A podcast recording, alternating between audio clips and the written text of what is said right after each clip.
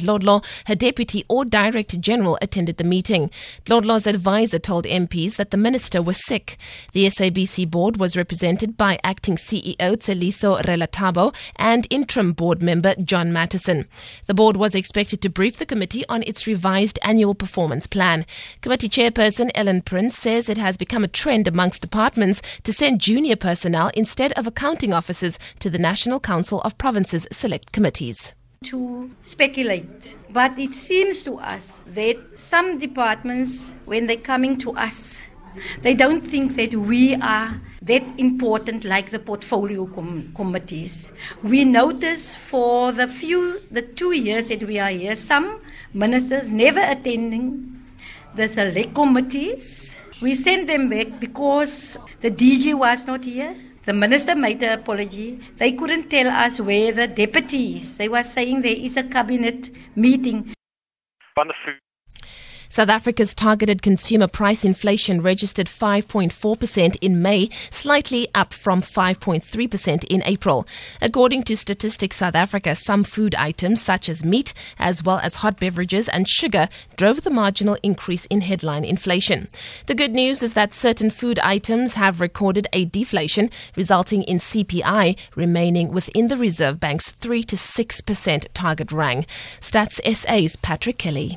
We do also see uh, some subsistence in inflation rates, and in fact, we've seen deflation on a year-on-year basis in oil and fats products, that's things like cooking oil and margarine, as well as vegetables, uh, which are at negative 3% uh, year-on-year.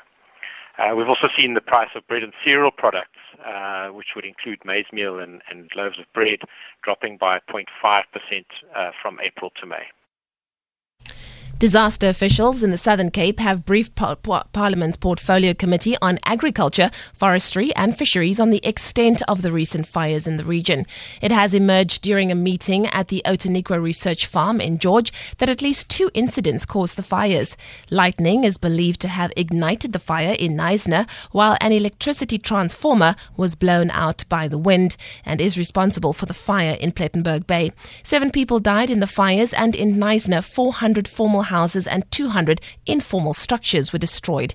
The committee is on its way to Knysna to conduct site visits to farms and forestry areas to assess the damage. And then finally, the Western Cape Department of Transport and Public Works says the construction of a multi million rand primary school in Bonnievale is expected to be completed before the end of the year. The construction of the 62 million rand project in Happy Valley began in June last year, and more than a thousand learners and teachers are expected to move into their new classrooms by October this year. The old school was demolished, and learning is currently taking place in temporary classrooms. The school will have, amongst others, 32 standard classrooms four grade R classrooms, a hall, as well as a library and computer services.